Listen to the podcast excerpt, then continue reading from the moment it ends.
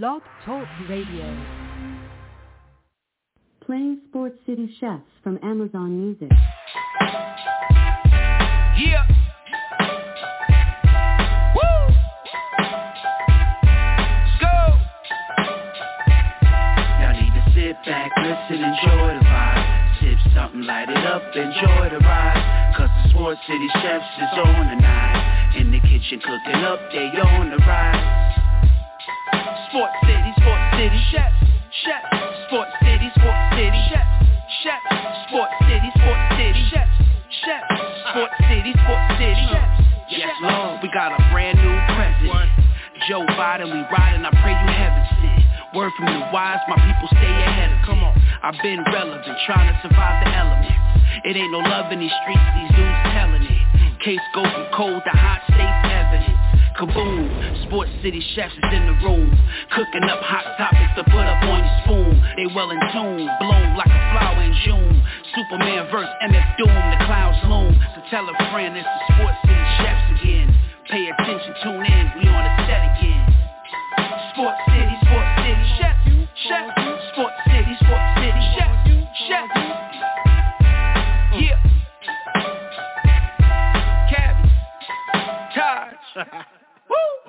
Connecticut. Uh.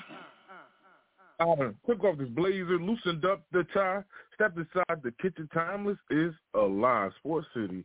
We are in the dead middle of May, and I'm telling you, as it warms up around the world, well, on the western hemisphere side of the world, uh, it's warming up in the sport world as well. Welcome to the Sports City Chefs. Y'all could have been anywhere else in the world, but y'all are here with us. There's a lot of stuff to get into from the ice to the hardwood, even to the scheduling and the gridiron. There's so much to get into. Let's get this word from the sponsor, and we'll get into the show. This portion of our program is brought to you by PHI Apparel Company. PHI Apparel Company provides unique designs and high-quality clothing for the great fans of the Philadelphia area. With their original designs for all, there's no doubt that they'll stand out in the crowd. Act now and listeners can use the promo code CHEFS for 15% off any apparel when you shop online at phiapparel.co. That's phiapparel.co. Remember to use the promo code CHEFS for 15% off. Act now while supplies last. Yes, check out PHI Apparel. Everything is going on in the city of Philadelphia from the Super Bowl to the World Series. And right now, the semifinals to head toward an Eastern Conference final. All eyes are on the city of Philadelphia. Happy Mother's Day to everybody out there, um, especially to my family, all of the women in my in my bloodline. Happy Mother's Day to all of you, even to my earth, my mom that created me too. Happy Mother's Day to her as well. Um, this is a significant week for me because not only is it Mother's Day, this is also my grandmother's birthday and my father's birthday as well. So this is a very big week for me. My grandmother's passed on, so has my father too. So this is all huge to me for this week right now. So just deal with me. I'm on an emotional roller coaster, but it's all right. I will survive. Okay, so let me get into this as best. Okay, I do have my co-host in the building, calling in from the Midwest region of the United States. I have Michael Harvey in the building. Mike, welcome to the brunch. How are you feeling this morning? Hey, good morning, sir. And today I'm actually in the one five, which represents the phone number and everything. So, uh, in Nash Vegas this weekend, um, spent some time with some friends or whatever. But uh, I echo your sentiments. Happy Mother's Day to all the mothers out there, mothers and and, and out there. My my mother as well. Rest in power. Uh, but you know, hey, it's a special day. Looking forward to what we're gonna get into because I I get to talk some this morning. You know, I'm, I'm excited. I'm, I'm looking forward to it. And uh, man, thanks for having me. Good morning. Oh, so what's the excitement? Tell, tell me what's going on. What what you got on your mind? Uh, well, well, trust me, it's coming. You got the topics coming up. It's coming. I, I, I'm just waiting. oh, oh, okay, okay. So I gotta be, I gotta be Muggsy Bogues. I gotta be Tyrone Bogues. I can't be Tyrone Powell today. I gotta, I gotta be the setup guy. Okay. So, so first thing, I'll get to the uh, the appetizers as best as I possibly can, and then get to the meat and potatoes, the entree, because I know that's what he is all smiling about, and I, I can feel it. I can feel it from wherever he is in the United States of America. Okay, so people, I don't even know how to deal with this topic that I'm going to get into, but I'm going to do it the best that I can. And this is the diamond, right? And um, my boys are doing what they can. They got me gritting my teeth every day. But I'm gonna talk about one of my boys when I get to us. And I'm in love with him, and I'm gonna end up buying his jersey. How good this guy is doing. So let me start from the NL West. In the NL West, the Dodgers are top. They are 25 and 15 at this point. The Diamondbacks are right behind them with 22 and 18. They are three games back. The San Diego Padres are 19 and 21, six games back. The San Francisco Giants are 17 to 21, tw- excuse, 17 to 22. They are seven and a half games back. The Colorado Rockies are 16 to 24. They are nine games back, in which I got to see this closely with the San Diego Padres. They are two games back from 500, and um, I was actually concerned a few days ago because they were in Minneapolis playing the Twins. I got to see this offense firsthand, and um, if they get it together, because I know that they're just trying to start the gel because they just got Tatis Jr. back from the suspension. If they can gel and put this together, that is a dynamic offense. They are almost like the National League version of like the Yankees. They are a murderer's row that you got to deal with the middle of that lineup as best as you can. Um, but they are under 500 right now. They're in the middle of the West. The Diamondbacks are successful, more successful at this point in time, and the Dodgers are always a thoroughbred team in the NL West. Um, Mike, your thoughts on those teams right now out of the NL West, top to bottom? Talk of the Dodgers' demise may have been a little too soon. Uh, you know, the, the, you better get the Dodgers this year too, though, because they still kind of figuring some things out. Uh, you know, got guys like James Outman and Vargas and those guys there. The lineup, they're going to be getting Walker Buehler back next year too. So, you know, the Dodgers took a step back, and then they lost their shortstop uh, for the year in Gavin Lux in spring training. So they look like this is the year to be, you know, that they can be had, and maybe they still can be, uh, but their demise, like I said, I think that discussion was a little bit premature by a lot of us in the baseball world. Um, I am still impressed with Arizona. I think that's a fun young team to watch play. And for those that, you know, haven't really been seeing him, uh, Zach Gallen is special. He's been traded a couple times, but at the top of that Arizona rotation, Zach Gallen is the truth, uh, for real. And I, I agree with you about San Diego. You know, Tatis missed the first 20 some odd games. He's just now getting back. At the end of the day, the question with San Diego is going to be can they pitch enough past Darvish? Can Snell settle down? Can you know Seth Lugo maintain at the back of that rotation? Michael Wacha? what can they pitch enough uh, to get it done? Because they're going to be able to score runs with anybody. Um, so at the end of the day, I think those are the three teams that have a chance to contend. San Francisco's uh, performed a little bit better than I expected them to, but I think they'll eventually fade. And then, you know, we we talked about the Rockies; they're just kind of sitting back there.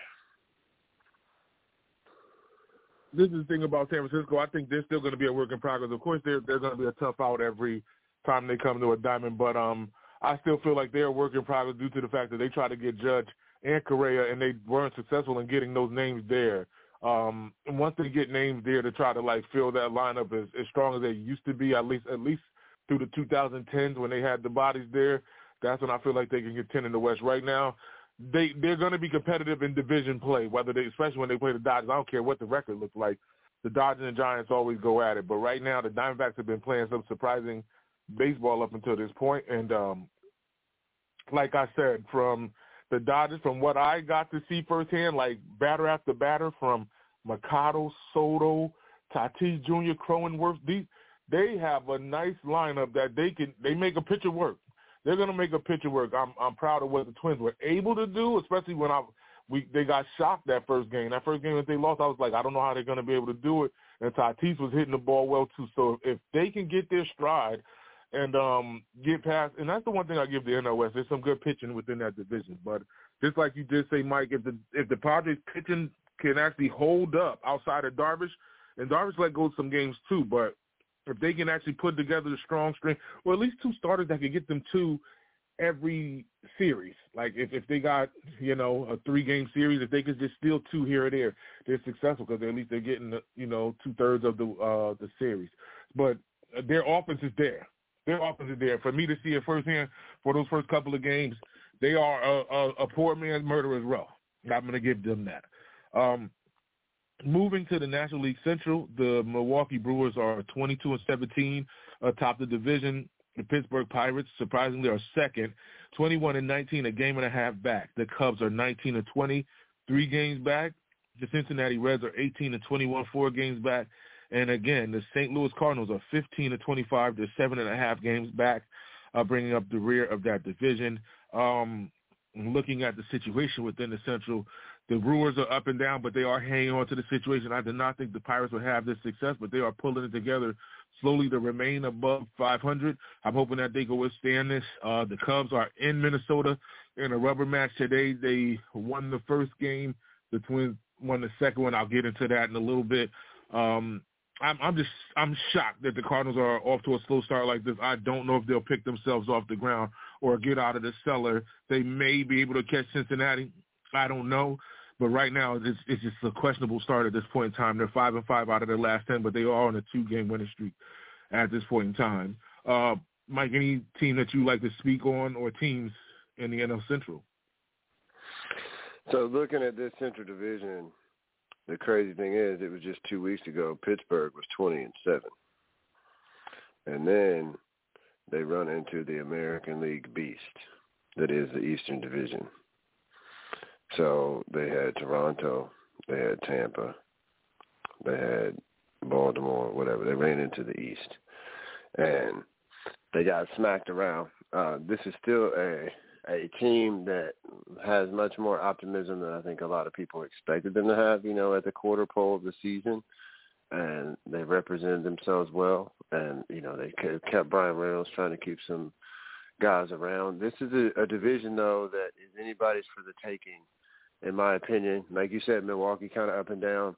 I feel like with uh Burnes and Peralta, and if they can get Woodruff back, like their pitching is probably going to separate them, and they're doing fine uh offensively. I still think the Mitchell injury hurt them, right? But uh you know, I, I think they're probably clear favorites in there, uh, but the Cubs are at least going to show up and, and sort of be there. But uh, make no mistake, this is a one only one team out of this division is going to be a playoff team, uh, quite clearly, I believe, and even with all the playoff spots. So uh, St. Louis, man, they got to get it together. And the sad thing about it is, I was reading some stories this week, and they're putting a ton of blame on Willson Contreras and even taking him away from being behind the plate a lot. And they're like, you know, we think he's a lot of the reason why. No, the the reason why is you got a bunch of three and four starters, a bunch of back of the rotation guys. You don't have a legit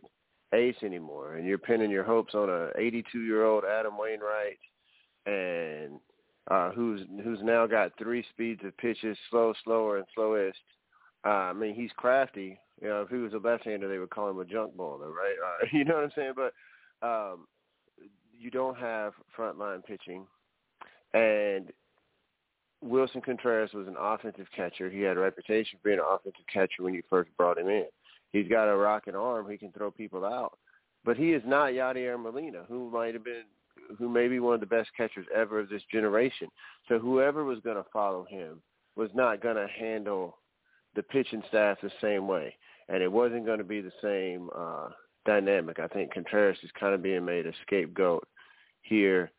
Uh, it, it's interesting because the St. Louis Cardinals have this reputation for being this great organization and a winning organization, and they do win pretty much year in and year out. And they develop plenty of bats. They got lots of bats. Uh, but I have not seen them really be able to home grow their own pitching. And at the end of the day, you still got to be able to get people out. And their inability to do so consistently has caused them to fall in the standings. I don't. They're not going to finish there. I got to think they're going to go on a run and get out of that basement at some point.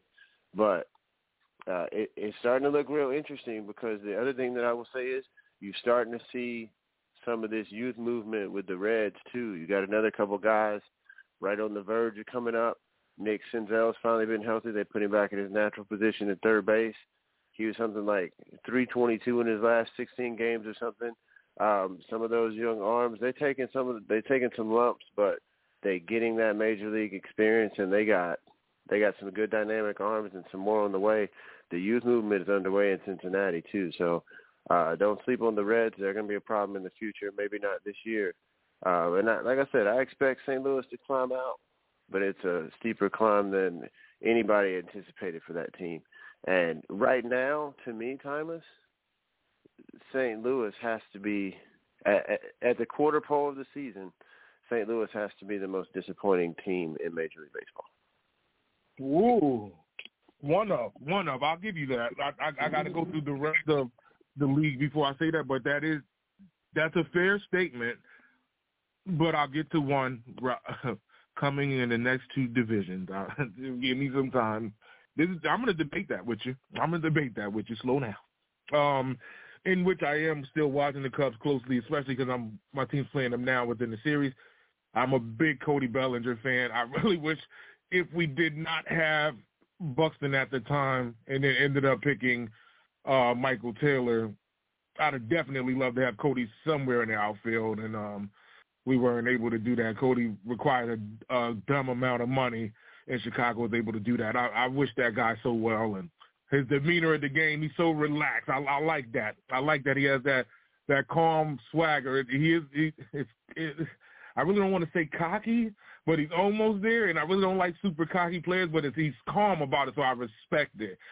I, I do respect what Cody brings to the game. Um, National League East, uh, Mr. Harvey's team is still sitting atop the division, 25 and 14. The Philadelphia Phillies are five games back at 20 and 19. They have now caught up to the New York Mets, and Mets are now 19 and 20, six games back. They are three and seven out of their last 10. The Miami Marlins are 19 and 21, uh, five and six and a half games back, excuse me. And I'll get to this in a little bit. We're Washington Nationals round out the bottom of that division. They are 16 and 22. They are eight and a half games back. Miami Marlins. I am severely mad at this situation. I'm going to be mad until the end of time on this situation until it kind of burns up and just dries away. They were able to finesse a, a trade between the Twins with Luis Arraez and Lopez, the pitcher. The Marlins want that trade badly. Lopez is struggling pitching, and Luis Arraez is still the best batter in baseball. He doesn't hit with power. He's not a power hitter. He's not slapping home runs out of the park. This dude is barely outside of batting 400 right now. I repeat, he is outside batting 400 right now. And you, how do you trade a batting champ? How do you trade somebody that is leading the league and still doing it in Miami on a team that is suffering? Like I get it, we needed pitching. Lopez is a, a pitcher at the time that was doing work in the National League, but he's not doing that much damage in the AL. I I just don't understand. I would I would have rather kept Arraez. I'd have kept Arraez, even though I love Jorge Polanco. I, I like the pickup of Farmer. Farmer is a good player, but I, there's no way I'm getting rid of. And, and Arraez plays all over the field. You have him at second, first. He played outfield a couple. You can play him anywhere. He could be DH. Forget playing him. He could be DH. But Miami, I I applaud you on how you were able to fleece the Twins. I I I still think the Twins lost that one, even though Lopez is a part of the rotation, but he's getting questionable start after questionable start. Um, Mike, your thoughts on the National League East before we get away from it, with your boys doing work, and Pete Alonso actually hitting the ball well too for the Mets at this point in time.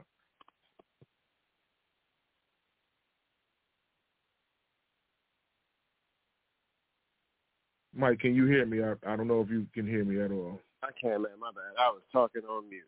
Um, nah. So looking at this division, man, like the first of all, the Braves. It's a good thing they got some depth. Cause how many times we had this conversation about you can never have enough pitching. Uh, now Fry, now Max Fried's out. Now Kyle Wright's out. Um, Ian Anderson went under knife for Tommy John. Um, so you know, they got a bullpen game today, their second one of the week. Uh, so how are they going to handle this rash of injuries to their starting rotation. This was a a spot that you really thought was definitely the strength um, of this team, and now not necessarily so so much. They still got Strider and they got some guys, but they're taking some lumps in Toronto, but they're holding on against the AL East. Um, you know, I, I think they're going to be fine. Uh, but Austin Riley's got to break out of that slump too. You're right, Alonso's hitting the ball. Uh, we saw a vintage Verlander performance this week. Uh, pitched really well earlier this week. Scherzer's coming back today, so we'll see what we get out of him. As far as the Mets being there, I think Philly's just kind of trying to keep their head above water until they really catch stride because you got Harper and you got all those pieces there. And then Miami, Miami, Miami. Like, um, you know, I talked about it last year multiple times, and you and I talked about it, Arraez, uh, plenty of times. Love that guy. And the the crazy thing about it is, TP, when you mentioned that, he is exactly what the Twins need right now. They need an on base machine and a table setter. He is exactly what that team needs, and they traded him. They tried to bring Edouard Julien up, and and they tried to do some other stuff to make this work, uh, but it's it, you know we'll we'll get to the Twins, but I just feel like that that he's exactly uh, what the Twins need in that lineup, and and now they're seeing him rake uh, in in Miami. You know, and, and Luis Arraez is maybe the the best pure uh, bat to ball hitter in the game, right? Like like you said, right at 400.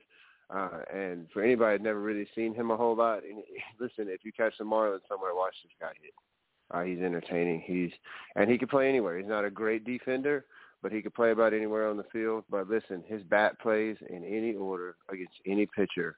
Uh, and I got him on a couple of my fantasy teams because the one thing I can always count on is Arraez will give me a hit or two every day. And then Lopez did the same thing he did last year. He was great for April, microscopic ERA, and then he started coming back down to earth. So uh, the Marlins have a ton of young arms.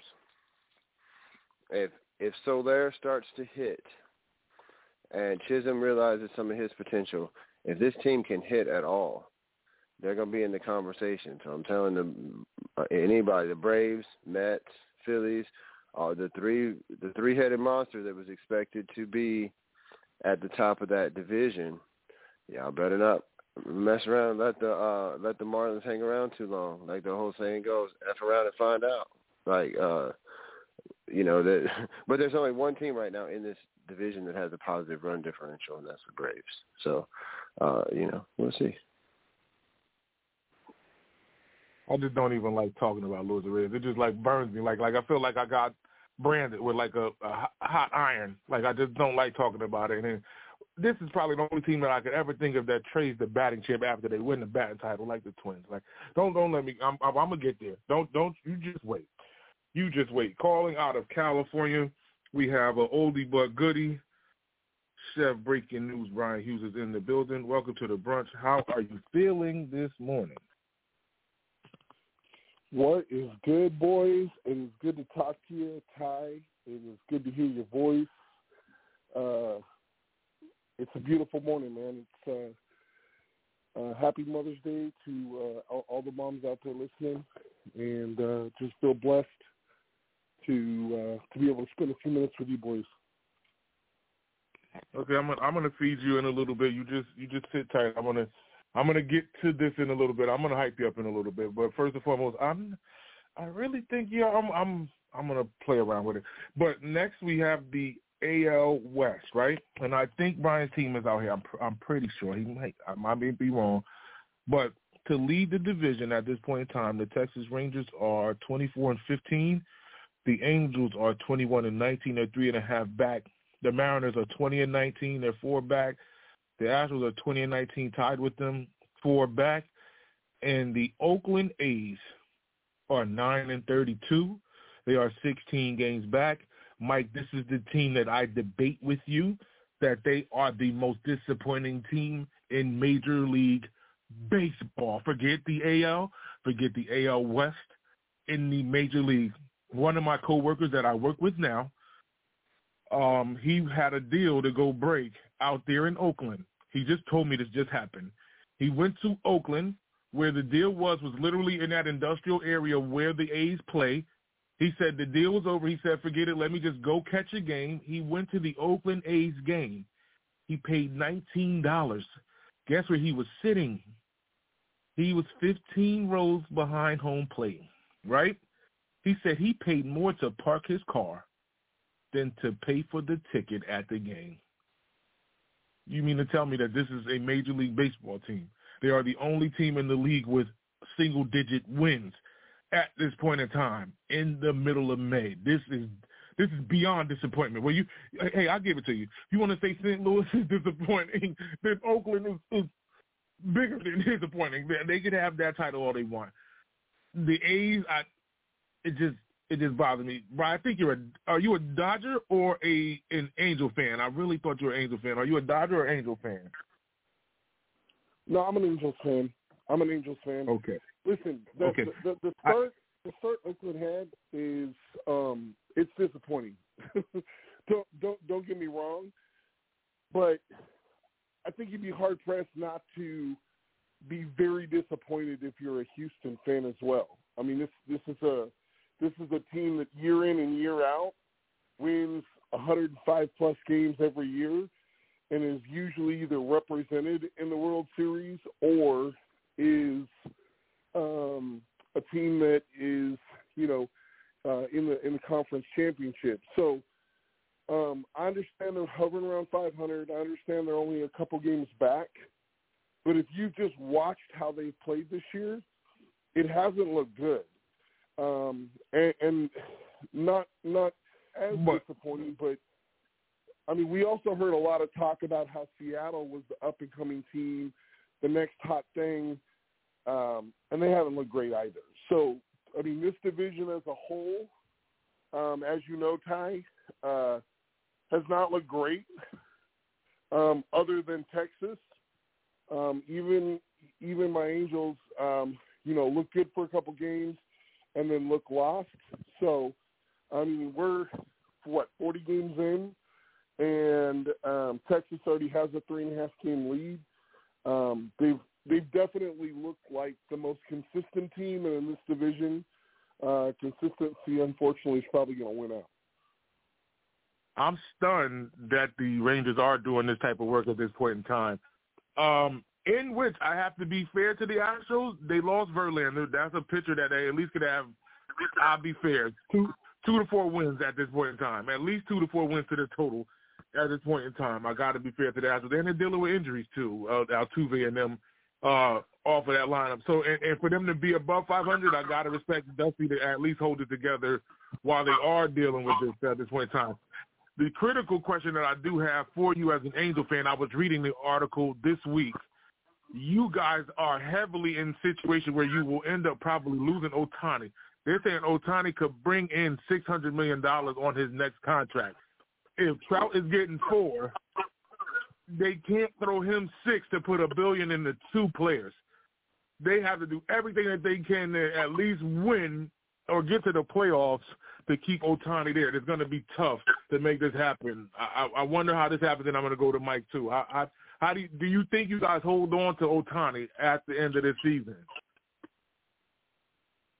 Well, I'm going to tell. I'm going to give you the same response that um, Artie Moreno, the owner, should give to uh, Ohtani and his agent, which is um, they should pay him exactly like the Yankees paid Judge, because, like the song says, you do whatever it takes. Um, he's worth it. Whether it's 500 million, 600 million, he's worth it. The the amount of revenue it's not just the player. It's not just the fact that he's a two-way player that's, you know, both an MVP candidate as a hitter and a potential Cy Young candidate as a pitcher. Like all that is great. Don't get me wrong, but he is an international superstar. I mean, the the amount of butts that he puts in the seats of people that come over here, countries, um, is is insane like truly. So the hard part is the the the the reality is, um, yes, you pay him everything that I've heard, and and once again, guys, this is all speculation, but everything that I've heard, um, Ohtani has lost confidence in the Angels' ability to put this team in a winning situation. I, I'll be honest with you. I'm surprised Mike Trout sound, signed his last deal. Um, I mean, yes, it was the money, but listen, it's Mike Trout. He could have got that money somewhere else. I, I don't. I honestly do do not think that Ohtani will re-sign with the Angels. I really don't. I think Ohtani signed with the Angels um, based off of his relationship at the time with our former general, general manager because he came from the New York system and he already had a prior knowledge of one another. And um, I think that's definitely helped us, but I don't think he's going to resign. I really don't. I don't think that there's an amount. If they said they give him six hundred million dollars, I don't think he wants to be here. So the real question, Ty, is if you're hovering around 500 or within a couple games of making it to the playoffs, do you trade him? And I know that sounds blasphemous, but like you just said, are you really going to allow a superstar talent to walk out the door and get absolutely nothing in return? This is the Angels. This isn't the Yankees. This isn't a team that's able to replenish and restock their, you know, their cupboard year in and year out. This is this is the team. I love my team, but let's keep it real. Has had one of the worst farm systems historically for like the last 20 years. So all that has to be taken into consideration.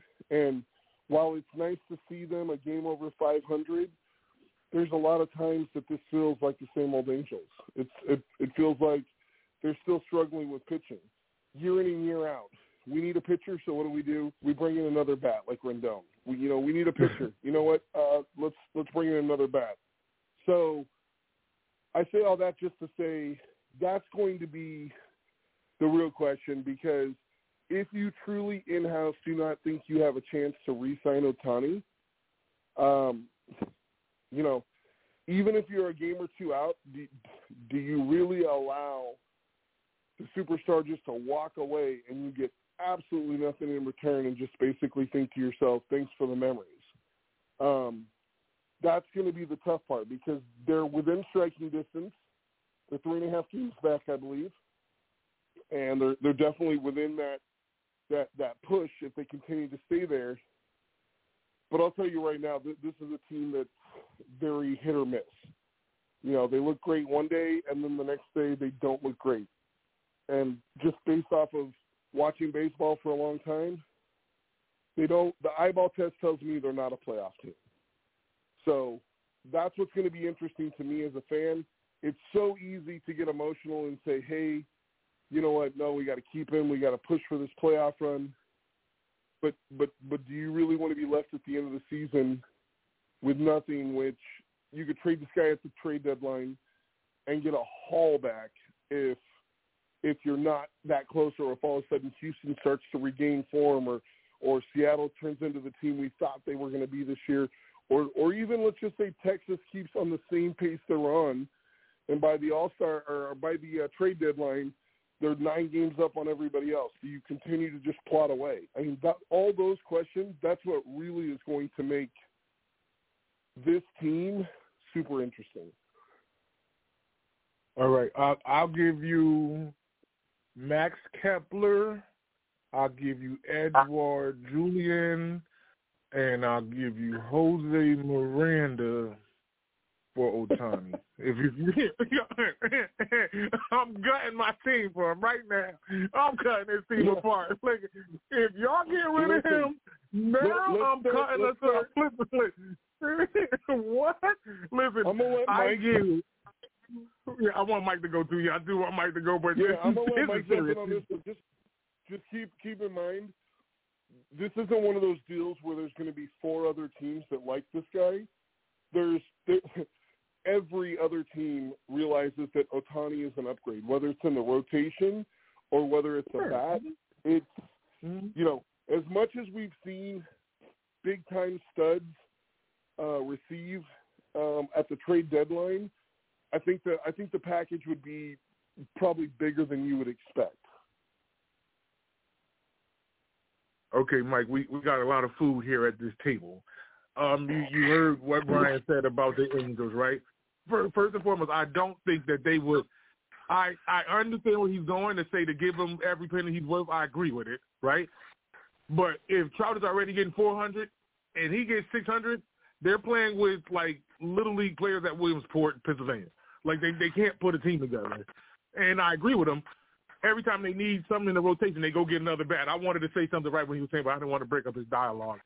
Um, Mike, your thoughts on the situation and also the debate that I brought to you. You said St. Louis was the most disappointing team.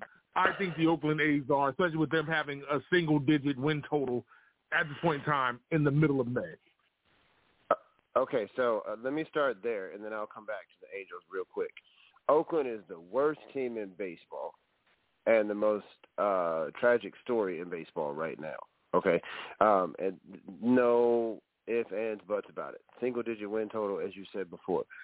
Um, but to me, the worst team in baseball and the most disappointing. I only say uh, that the Cardinals are the most disappointing because everybody had this team pegged win the division and to be a legit contender in the National League. Not only win the Central, but legitimately challenge whoever comes out of the East and West for for National League supremacy.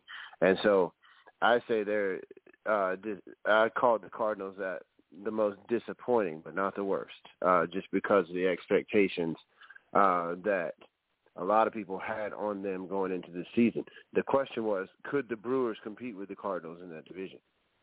Um, but most people had all projections across the board had the Cardinals projected to win. People knew Oakland was, was going to be bad, I don't know if they knew they were going to be this bad, right?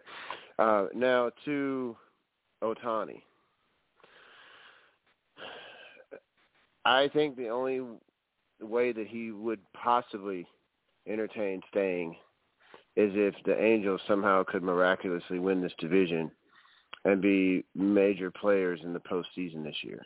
I don't know that they can do that with this roster as currently constructed, but I think that's the only way he possibly stays there he is, and so it's not whether you're talking about a bat or in the rotation. He he's an upgrade to both, right, for any team.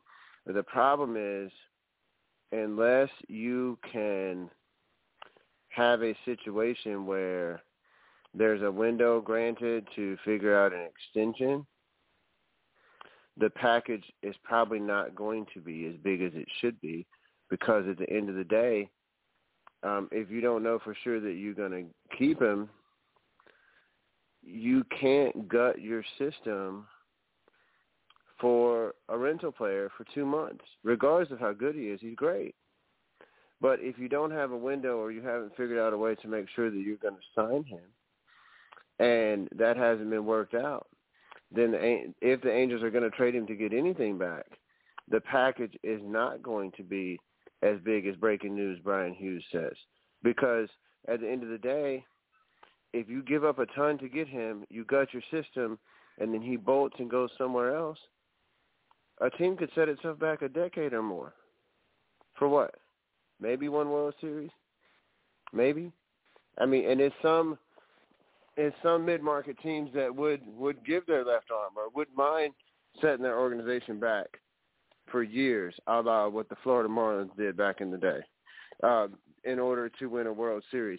But most teams aren't willing to completely mortgage their entire future um, on one guy, just like I said, to have him bolt. So if somehow an extension can be worked out or something like that can be negotiated, then I think uh, he's right about the package being way bigger than anybody expects. But if that's not the case, then maybe you do ride it out, and or you have to come down on the price a little bit.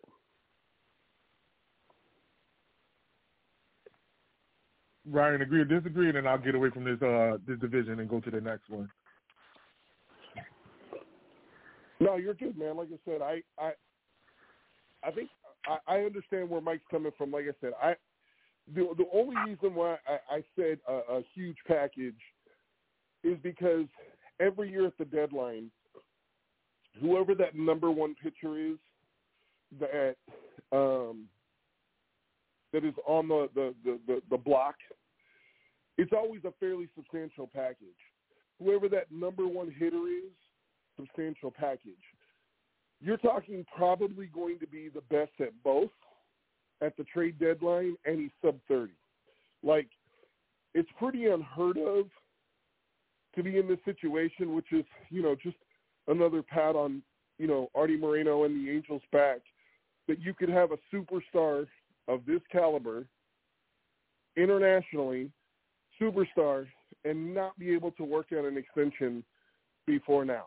That that we're just basically writing it out, hoping we make the, you know, like Mike alluded to, hoping we make the playoffs and make a deep run, and that suffices him to want to stay here. Like, you know, it's it's it's basically we're sitting at a table, all of us, and you know, there's three bullets in the chamber and a six-chamber revolver, and we're just going around mm. taking turns, you know, clicking it. It's it's it's just silly. It really is. There, there's not an Angels fan that I know that hasn't been aggravated or frustrated by this whole situation. So there's also not an Angels fan that would elect to trade him if given the opportunity. But like you said, we, we're not the Yankees, so you have to be realistic with you know what you can spend and what um, what what the team's willing to do. But I will tell you, if you're trying to sell a team, because that that does have to factor in, because he did try to sell the team prior to the start of the season. You guys are both you guys are both fairly smart individuals. Would you rather buy a team with an aging superstar like Trout, or would you rather buy a team with an aging superstar like Trout and a younger superstar like Ohtani that can front a rotation, that can hit home runs?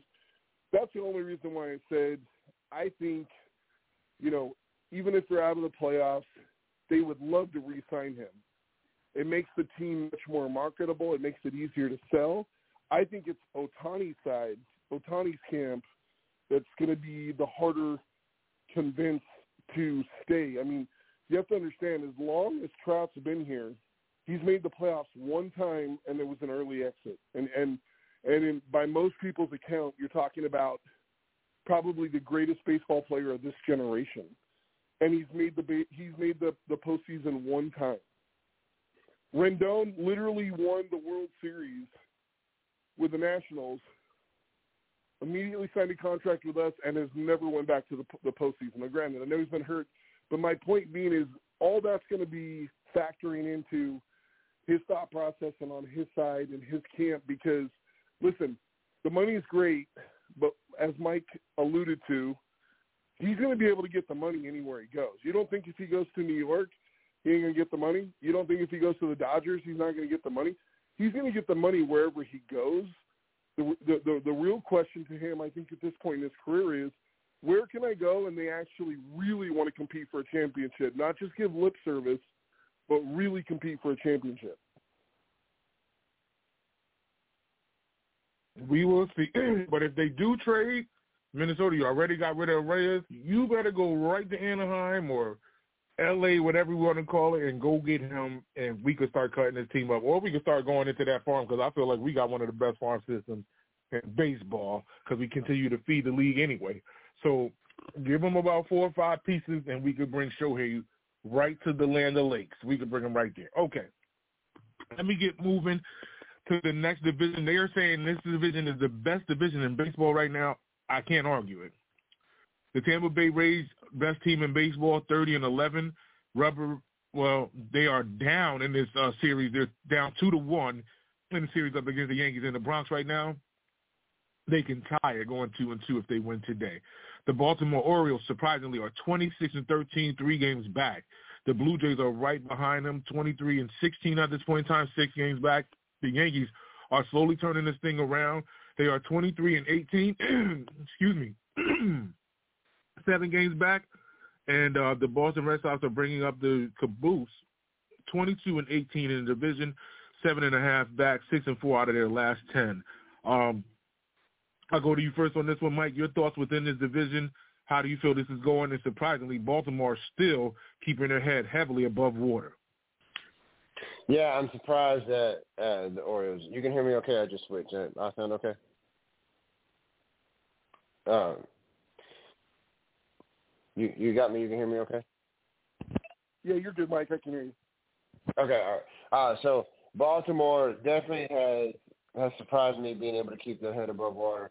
Uh, some of these guys definitely coming of age. This division is a monster, and you're starting to see now the effects of this more balanced schedule because you're not having to play 18, 19 games in your division now. You're playing 13, and then you're playing everybody else in baseball. This division, everybody's above 500. Everybody's got positive run differentials. Um, listen, I, I would not be surprised to see every wild card come out of this division this year.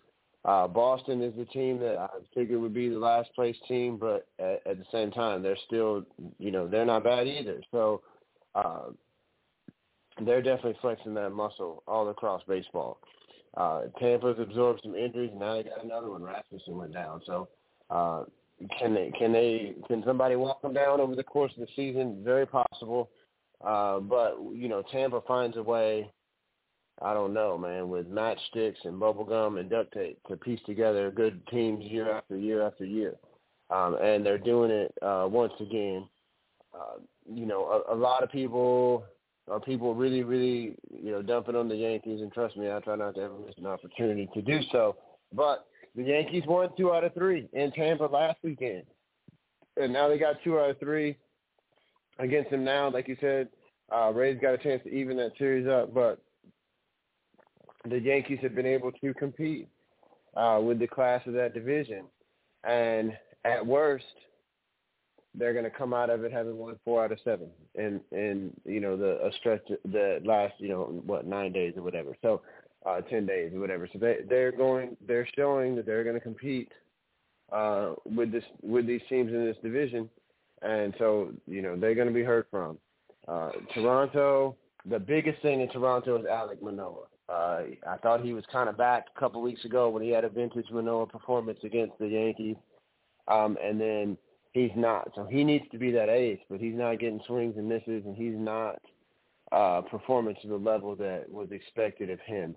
Uh, luckily, guys like Kikuchi and other guys, uh, Chris Bassitt, are, are you know holding it down for them.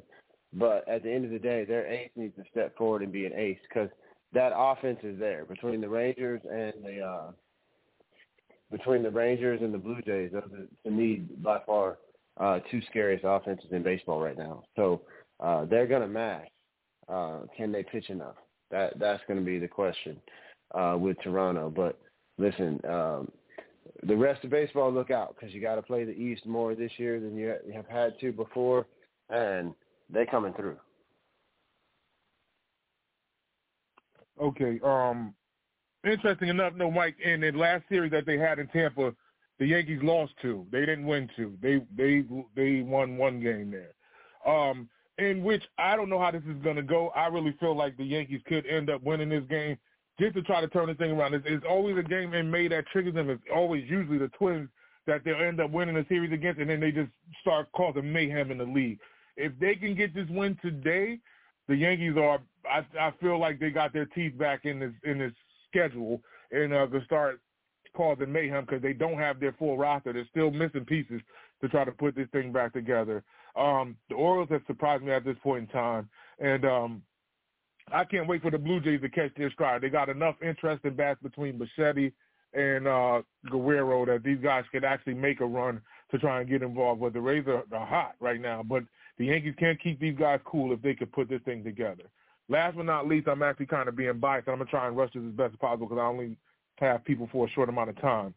The AL Central, the Twins are atop the division 22 and 18. The Indians are 18 and 21, three and a half back. The Tigers are 17 and 21, four games back. The White Sox are 14 and 27, eight and a half back. And the Royals are 12 and 29, 10 and a half back.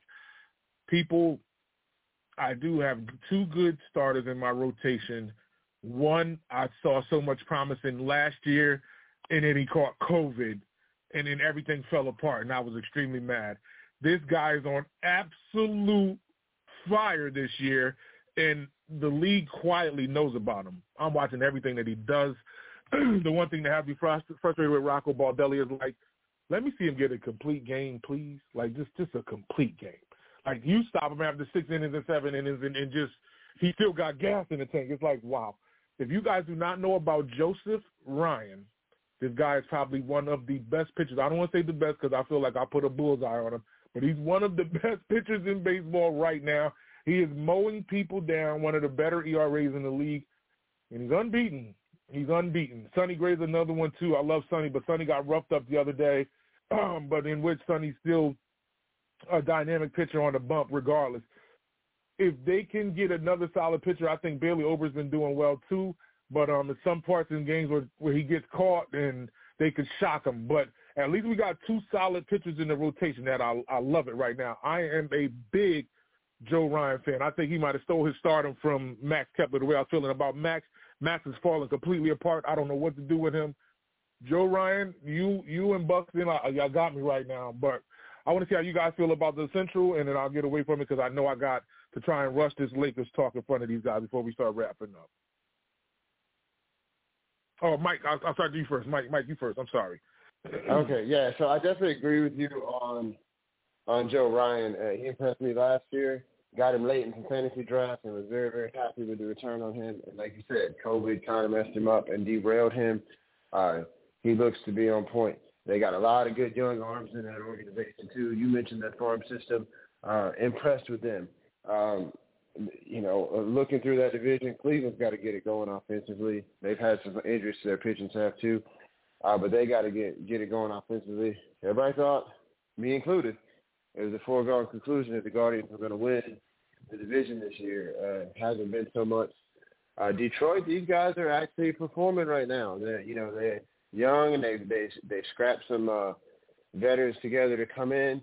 But one guy to really really look out for and is Eduardo Rodriguez. You know, we know him from his time in Boston and that, but he has had an incredible start to his season as well.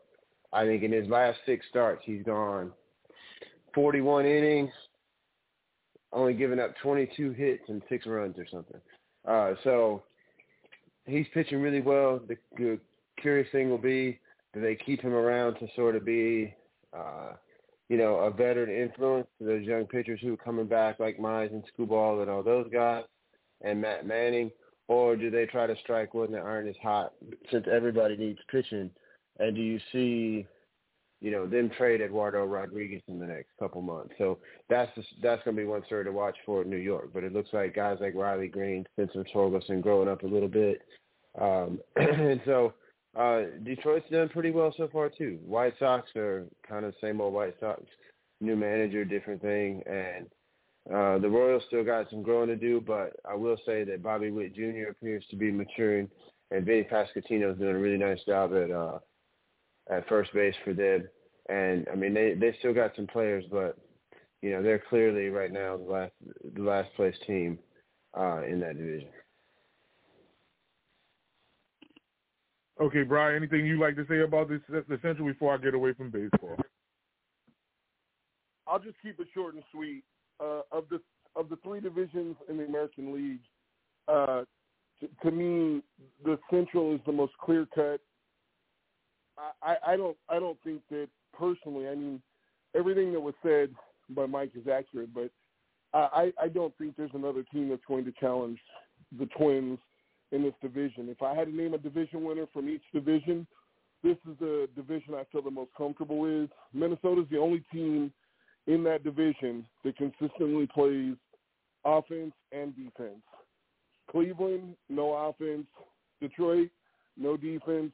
They they all they all have a, a mixed of parts. Some of them, you know, do one thing well, but not the other thing well. They pitch well, but they don't play no defense. Minnesota's the one team that seems to do both. And I was going to tease you with the with a Sonny Gray comment, but you you threw him in there as well. But yeah, getting out of Oakland, uh, you know, getting getting away from the West Coast definitely seems like it's helped him. But you know, the one thing that's interesting about Minnesota is if you look at all their starting pitchers, and Ty, I'm sure you can correct me if I'm wrong, but if memory serves me correct, I want to say it's the only rotation where every starting pitcher has um, uh, double-digit K K ratio um, for the entire rotation, meaning they're striking out a lot of guys, helping that infield out a lot, um, and so they're not they're not facing as many balls, which really helps with, you know, the run run differential. Really helps with the runs against, and that's imperative if you look at the division standings because they've allowed the least amount of runs to this to this point in that division. So. Hey, real quick, shout out to Jose Miranda. It's happened to a lot of guys, bro. Like he's struggling, they send him down. I expect him to catch fire, and as soon as he does, um, he'll come back up, and I don't know that he'll ever be sent down again. So it's happened to uh, even some of the best players where they've got in the majors and then struggled and gotten sent back down. But I expect him his stay at AAA to be a very short one. I think he'll get his time and his confidence back up pretty quick and be back up contributing for the Twins. I'm a big Miranda fan, but uh, it was like I want to say for like a week straight, he was getting error after error on the hot corner, and it's like I don't want to see that happen to them. And they pulled them, and they actually try to get your swagger back too. So I feel bad about you know Jose being sent down um, Mike, you may have felt like Cleveland was going to win the division. I didn't, and I, and the crazy part about this is I know I'm a fan. Of course, I feel like Minnesota can always threaten the division because they've always been like a thorn in the team's side. The one thing that happened to the Twins, I didn't want it to happen, but I like I wanted it to happen. You know, Maeda is not a good pitcher for us. Like a lot of the um, I get feedback from somebody, but um Maeda more or less been getting caught by a lot of uh batters. His his especially his curve. His curve is coming right across the middle of the plate, and people been tearing him apart. And now he's out, and it's like this rotation has actually found themselves with him off of the rotation. I don't like Maeda with the Twins. It, it seems like every time he was pitching, he was losing games, and especially if we if he comes back off of the IL and he's going up against the Yankee team, the Yankees and them slaughter him don't bring him back and ruin the chemistry. Um, yeah, but I, I agree with you kind of, Bry. Like a lot of teams within the Central, you have one team that does one thing better than the other. I think Cleveland has offense. Their defense is the questionable part because um, they can bat. Um, the the Tigers they can't really figure themselves out, but they did have a good stretch at one point in time in the season.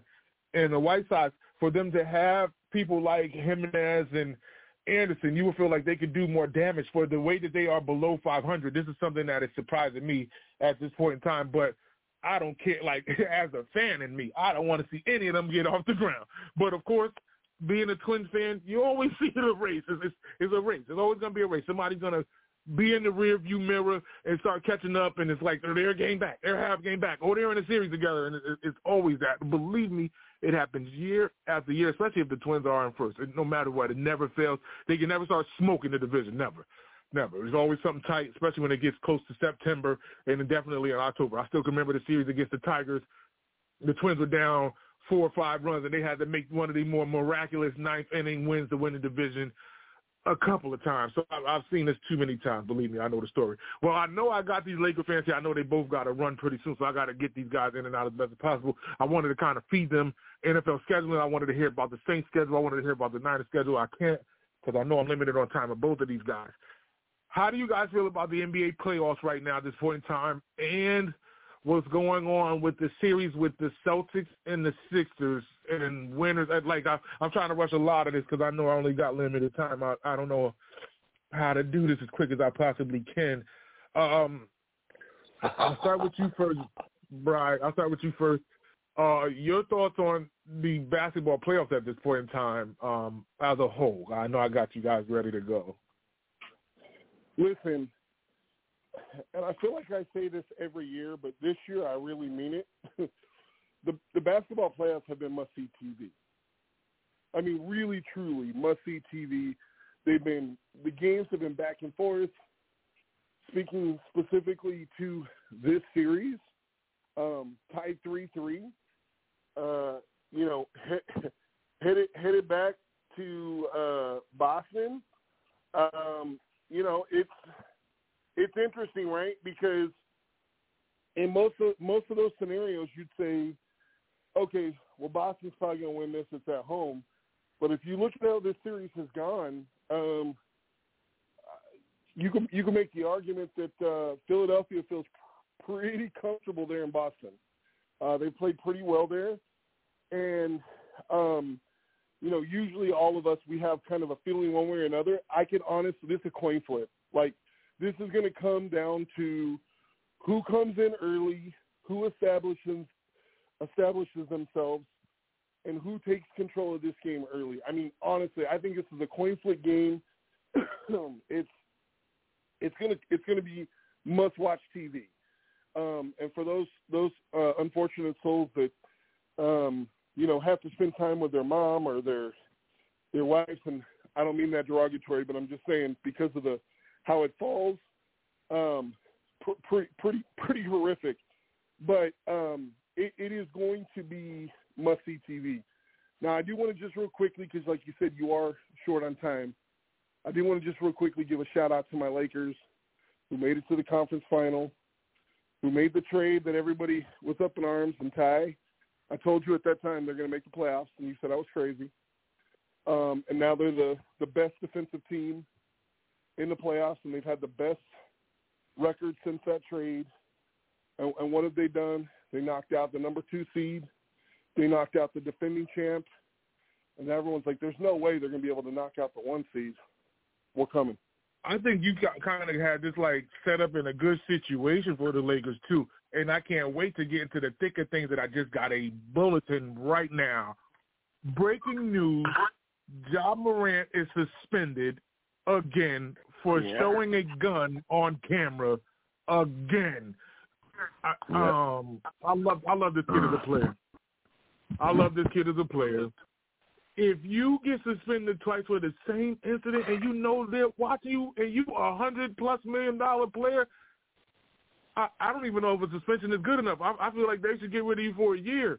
And I don't even want to say it. I don't even like hearing people get suspended like that over dumb stuff. But you're not to learn. You are still living that rebel renegade lifestyle. You are, with, and you got to see the video. I just saw the video right now. You got to see. You are around clowns that are letting you do this.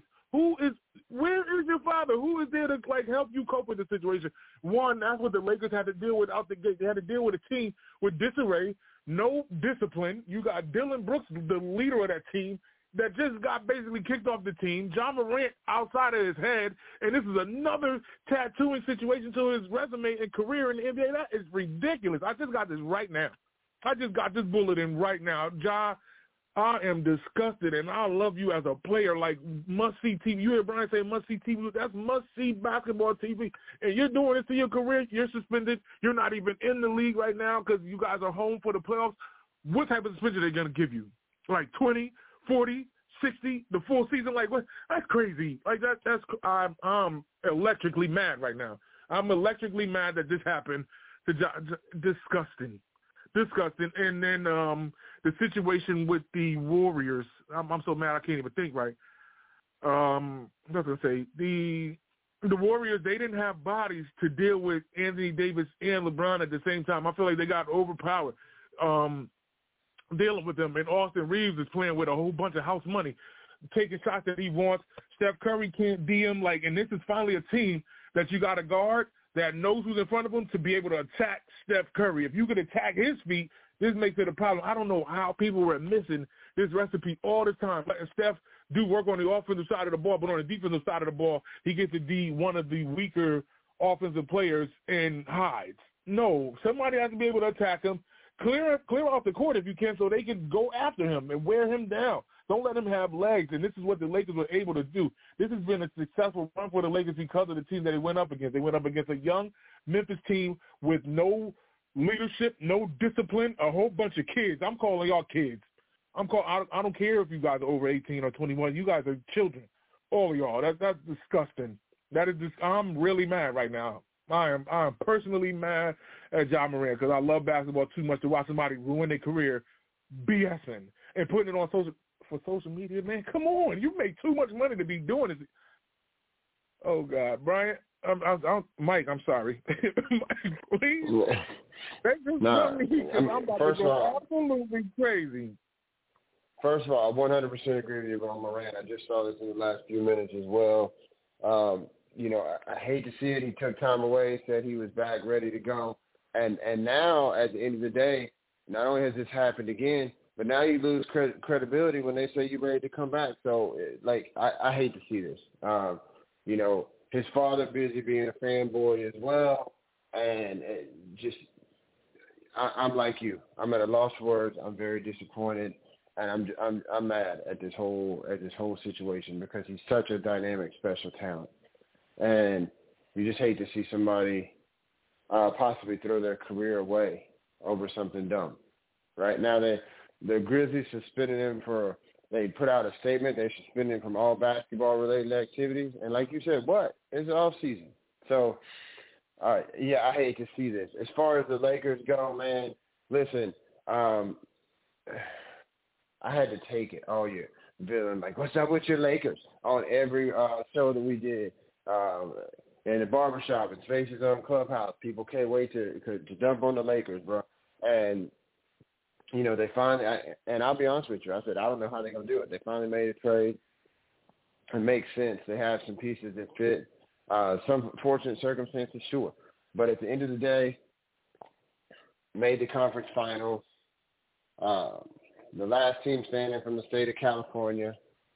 Uh, and, I mean, listen, I, I'm excited to, to see them relevant in the discussion you know, I don't know what's going to happen in this Denver series because Denver's got some size. I know that Anthony Davis has been able to make life really tough for Jokic at times uh, in the past. So we'll see uh, kind of how that turns out. But at the end of the day, you said about Austin Reaves. I feel like this whole team right now is playing with house money and and the pressure's off. So uh, laissez les bon temps rouler. Let's see what happens, yo. I got a dip, but I appreciate you, TP. Much love to Sports City. Definitely. Um, and another thing about the Lakers too, Dennis Schroeder was able to frustrate uh, Steph Curry as best as possible, not getting out of his chest and playing good defense as best as he possibly could. So a lot of things went to Lakers' favor, and um, I've, I've I've had it with the um, the Klay Thompson thing. Klay Thompson feels like okay, I'm gonna just hover around and go crazy game six, and he tried to pull it in his last game, and it just didn't work it didn't work. And um, I feel like they overrate his defense a lot. He tries to come into the game and defend the best player. A lot of these players are taking him. Um, that's not they can't hide him anymore just just because he's six seven and long and can just stay in front of some people. He still picks up fouls and and it and it hurts the team. He's putting people at the line, and all he is is a three point launcher. If you could survive his barrage, he he's actually kind of powerless. So I kind of it kind of bums me out to say this because I'm a, I'm a basketball purist. I love basketball. That dynasty may be done. I think Steph and them stop at four. Um, if they can get the dynamic going, it's fine. But for Jordan Poole to be pulling that hissy fit right now in the middle of the, the play, in the middle of a series where they need him to be the extra piece or the X factor, he pulled that. I know they will end up getting rid of him. Draymond Green, I know that's a situation that they've been far along thinking about if they keep him or, or get rid of him this may be the death of the dynasty of them losing to the Lakers at this point in time. This was critical of, of, of a loss for Golden State. You may see this break apart. They're going to keep Steph for sure, but I don't know how many other pieces stay. I know Jordan Poole will go. I think Draymond may be a questionable piece to keep. Um, I think Andre Iguodala will end up retiring because of his age. Klay Thompson is a question mark. He's up there in age too and, and damaged as ever. So this may really be the death of the dynasty in San Francisco. Um, your thoughts, Brian? Listen, you. I, I'm not. I'm not gonna. I'm not gonna rush out to say this is the death of, of a dynasty. I mean, let, let's let's put things in perspective. This is the first time under Steve Kerr that the Golden State Warriors made the playoffs and did not make the finals. So, um, I mean, this this this has been a ridiculously successful um, franchise. They um, have played extremely well together. I acknowledge everything you said, but call it the homer in me. I think that this series was much more about what the Lakers did do than what Golden State did not do. And while I have the opportunity, we just got on a young guy in Morant for questionable behavior. I want to I want to give a, give a little love to Lonnie Walker a guy who started the year as a starter and ended up after all the trades being a guy off the bench And basically, I'm gonna go ahead and say it.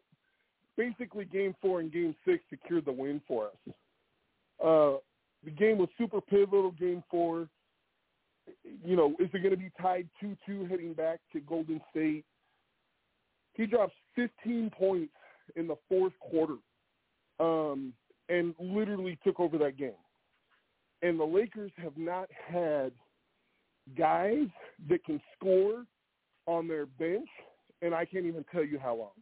You know, listen, you know, we'll talk about it the next show, but KCP, who we're going to see next in Denver, that's probably how long it's since we've had somebody who could score from the bench, and that's from the last championship squad. So it's good to see that the Lakers have some versatility.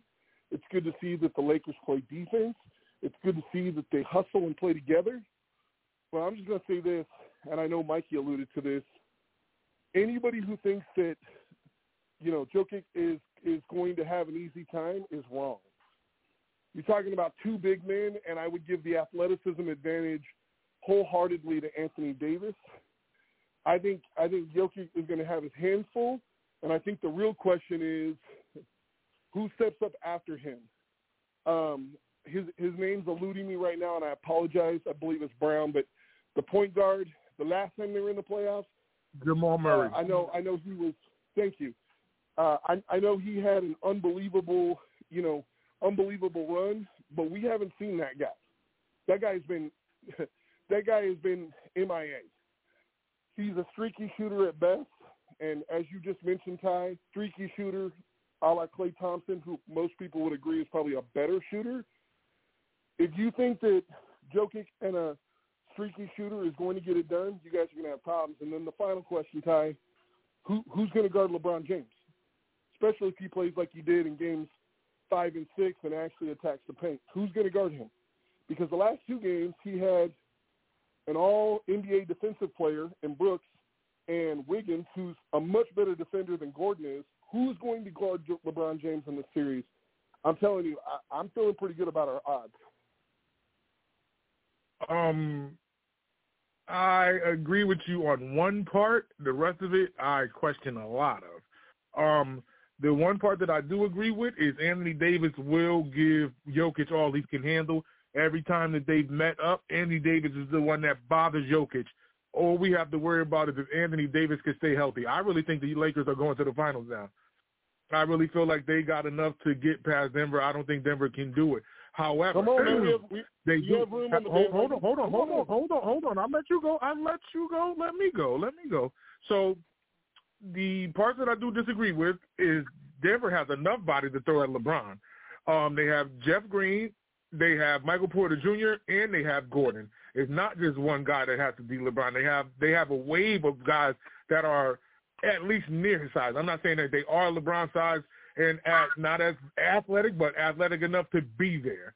And plus, KCP kind of knows these guys too, being a former Laker too. So this what makes it interesting. And do not, and I repeat, do not call Jamal Murray a streaky shooter. This guy has been the ammunition outside of Jokic.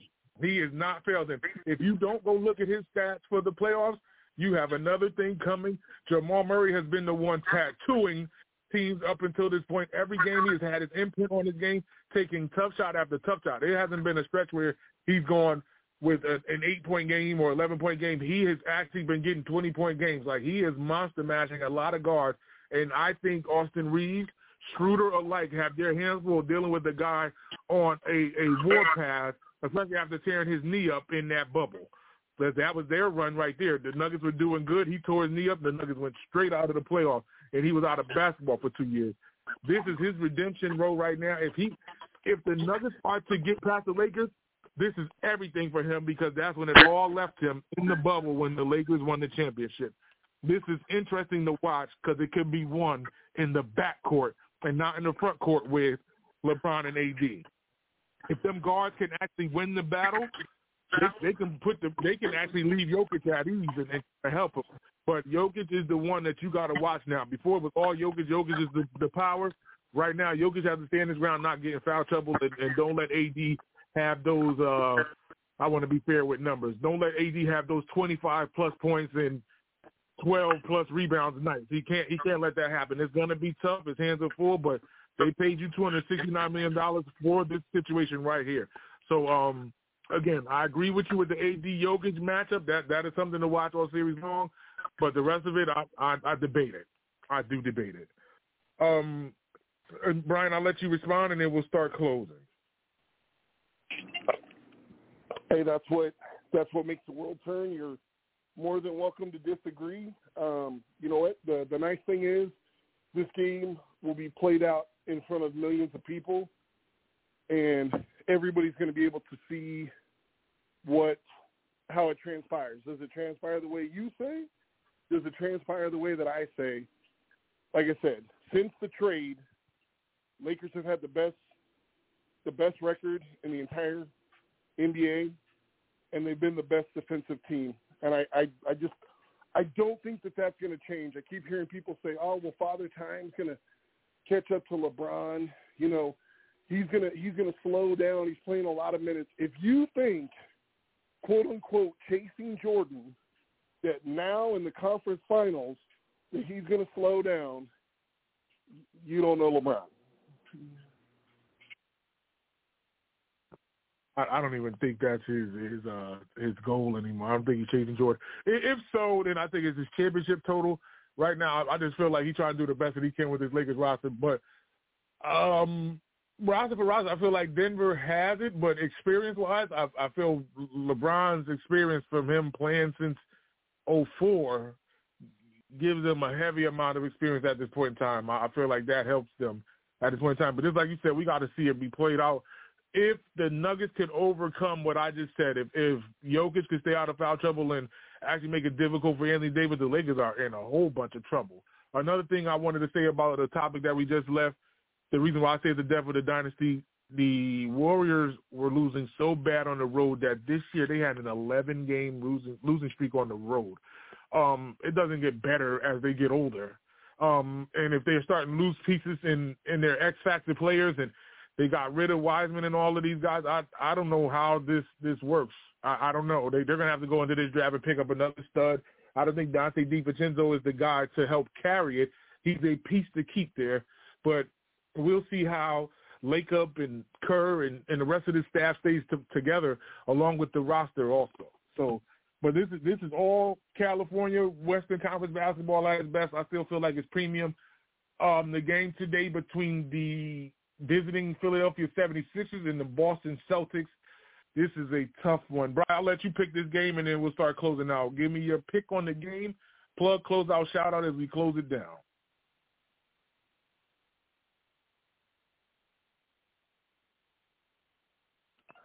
Brian, I'm not sure well, if you can I hear me. Sorry, I had it muted. Um, like I told you, I, I, I truly, honestly think uh, it's a coin flip. I really do.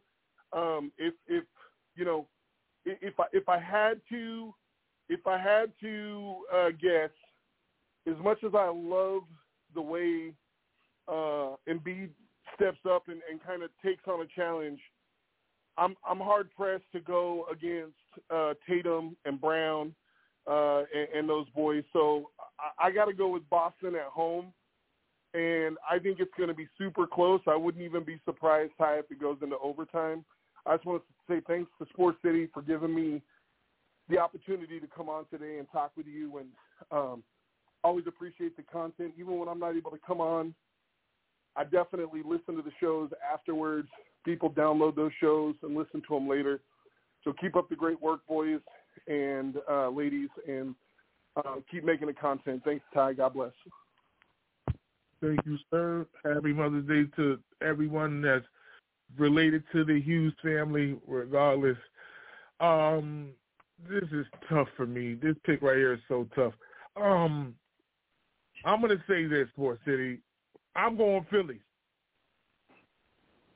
The reason why I'm going Philly is if Doc Rivers loses this game today, and where everything went right for him in Boston, where he got his lone championship he will be fired this month, I think. I think if he loses today, I think he doesn't make it past the month of June. He's done. He's gone through so many postseasons and not been able to get it done, losing right here at the doorstep, losing right here at the doorstep, losing right here at the doorstep. There's not too many more paths he could go through, especially the way Game Six went down, where they were supposed to close out in Philadelphia, and Boston went in there with the never say die attitude, blood on their lip, and had everything going their way. Jayson Tatum having three points at this point in time, and in the fourth quarter just went absolutely haywire. If Boston wins game seven, and it's a tough situation for Doc Rivers because he's in Boston, he's on the road, he's gone. And, and Philly will have to press a reset button on the, at least the coaching staff. I don't know if they start getting rid of players like James Harden. I got a lot of people saying, yeah, James Harden won't be there after today if they lose. A, I think they don't get rid of Harden. I think Harden still remains. But I think Glenn Doc Rivers will be gone from that organization. So I'm going to go Philly. Um, even though I feel like the Celtics at home should be pretty comfortable, but that's the one thing that I'm worried about is if the Celtics get too comfortable, too lax in the garden. That can happen. Philly has stole game five watching them do that. Philly stole game one in the garden doing that as well. What would be icing on the cake to be a Philadelphia team to go into the Bean Town and steal it again for the third time in Massachusetts? It it all sets up for the best theater in sports. Believe me, as Danny DeVito said, the best theater ever, basketball, best sport, hoop. I, I mean, I love it. Regardless, man, this this is how I feel. You gotta you gotta feel me. You gotta trust me. I, I don't know if you feel some type of way. Come up here and talk to me about it. Sports City Steps, y'all gotta be around here all week long. We got stuff going on from the front office to the cookout to the gumbo and right back here with yours truly here at the brunch. You already know how this go down. Tell a friend to tell a friend that it's the chefs again. And if they don't know, now they know. Sports City, Sports City, chefs, chefs. Sports City, Sports City, chefs, chefs. Sports City, Sports City, chefs, chefs. Sports City, Sports City. Kaboom, Sports City chefs is in the room. Cooking up hot topics to put up on your spoon. They well in tune, bloom like a flower in June. Superman verse MF Doom, the clouds loom. So tell a friend it's the Sports City chefs again. Pay attention, tune in, we on the set again. Sports City, Sports City, chefs, chefs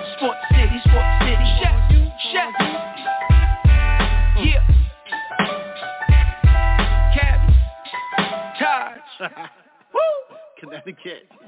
Uh.